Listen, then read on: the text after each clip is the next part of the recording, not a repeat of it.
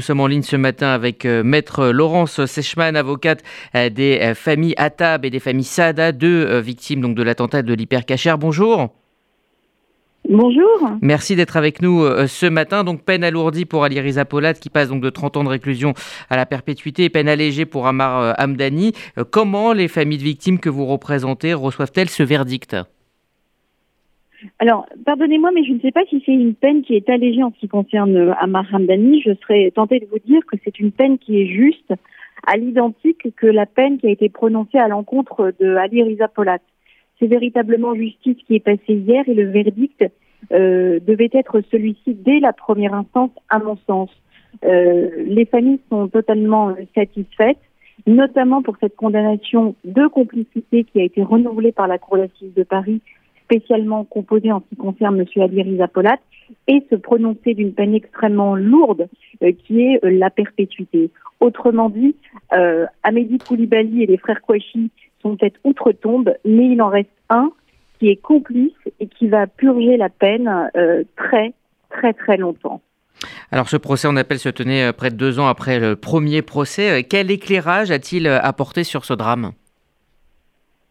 On a eu plus de temps, on a eu plus de moments où les, accusés ont pu s'expliquer ou donner des bribes d'informations et notamment Anirisa Polat qui avait été noyée dans le box en première instance avec d'autres accusés, euh, qui avait eu simplement une après-midi pour s'expliquer. Là, il a été invité à s'expliquer tout au long de ces euh, cinq semaines et demie de procès.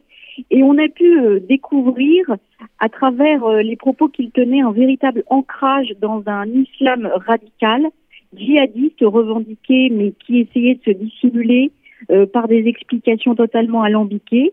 Et pire ou mieux encore, il a lui-même livré par des bourdes pensant bien faire, euh, il a révélé en fait sa participation, le fait que Amédi Koulibaly avait vu certaines armes, avait vu euh, certaines choses qu'il avait pu faire pour le compte d'Amédi Koulibaly, et quelque part, il a lui-même signé sa perpétuité. Donc, le fait que cet appel ait pu avoir lieu euh, nous a permis d'avoir cet éclairage différent sur cet accusé et ce qui explique cette peine de perpétuité.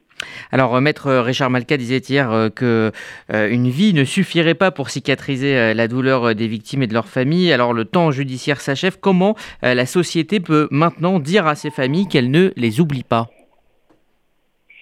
Je pense que le deuil se fait ailleurs que dans une cour d'assises. Je fais partie, moi, de ces avocats qui n'acceptent pas d'entendre que la reconstruction euh, commence à partir du, verdict.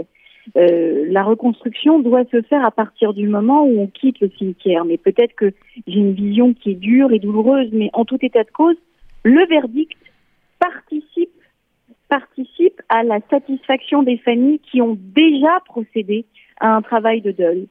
On ne remplace jamais par une feuille de papier l'âme et l'être cher qu'on a perdu dans des circonstances épouvantables. C'est simplement la justice française qui vient dire voilà, voilà ce qui s'est passé et voilà, vous avez officiellement le statut de victime de cet attentat. Euh, il n'en demeure pas moins que ça fait huit ans.